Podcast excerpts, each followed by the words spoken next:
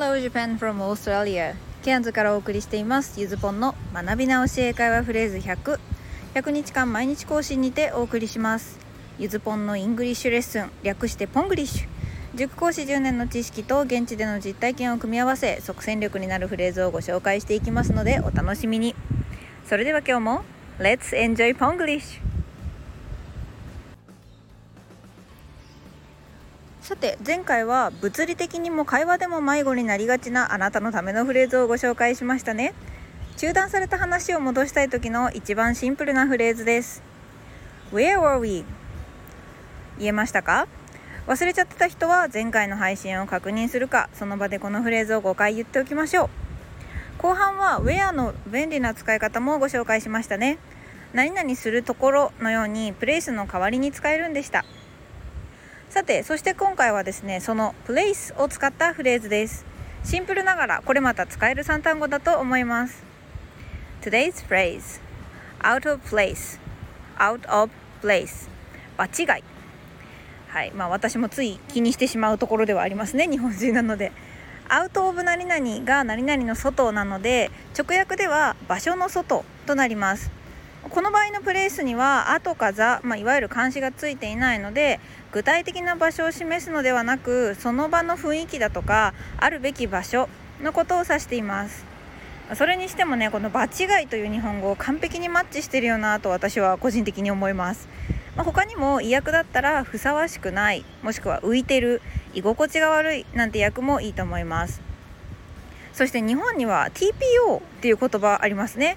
これそれぞれの頭文字 time, place, occasion 場面っていう単語ですけどもっていう略語てかまあ頭文字を取った言葉なんですけど実はこれ和製英語なんです。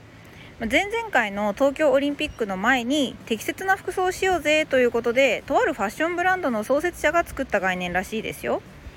KY と違ってねちゃんと英単語から作ってあるのに和製英語で伝わらないということでちょっと紛らわしいですね。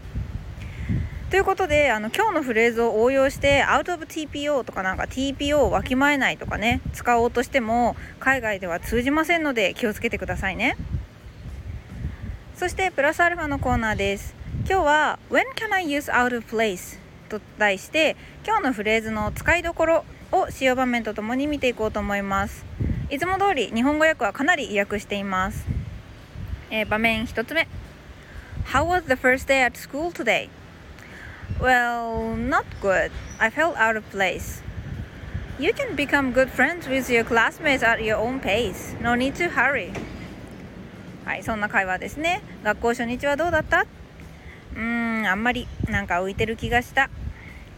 自分のペースで仲良くなっていけばいいよ。焦ることないよ。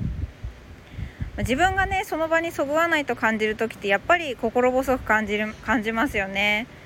まあ、こんな風に言ってくれる周りの大人がいたら私は、まあ、小学生の時の私は大好きになったことでしょう、まあ、転校とかしたことないので分かんないですけど。さあそれではもう一丁いきましょう。He looks a little out of place, doesn't he? Yeah, totally. I have no idea why he chose such clothes.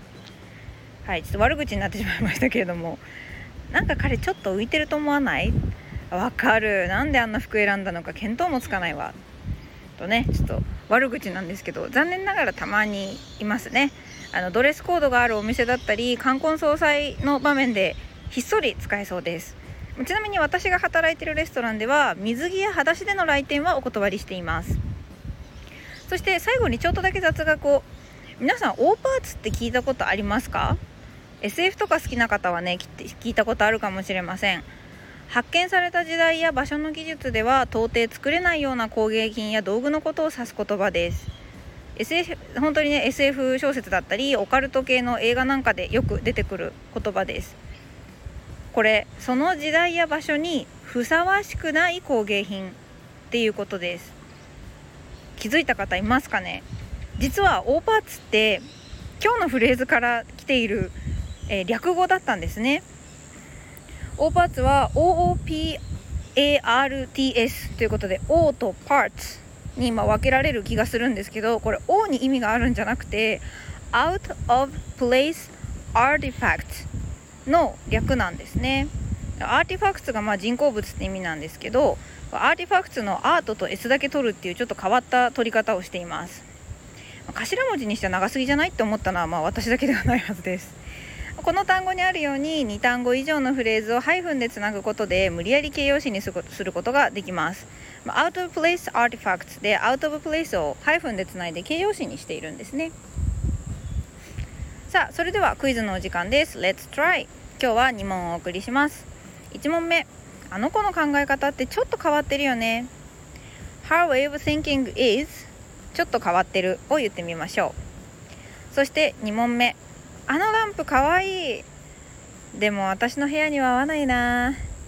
That desk lamp is cute but 私の部屋には合わないを英語にしてみましょう。ま、これヒントね。私の部屋には合わないってことは何がどこに合わないと言い換えてみてください、ま、今日のフレーズはいかがでしたか？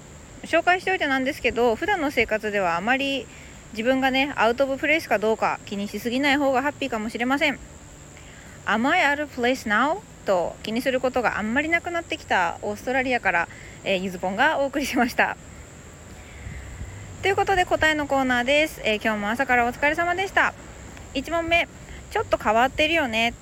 Her way of thinking is a little out of place. A little out of place ですね、まあ、この問題みたいにアウト・オブ・プレイス人以外に対しても使えます。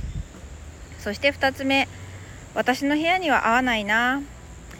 That desk lamp is cute but it's out of place in my room これ合わないという訳をちょっと当ててみましたこのフレーズとても便利ですね Okay, today's lesson is over. Thank you for listening. Please don't stay where you feel out of place. Have a happy day with Spanglish. Bye.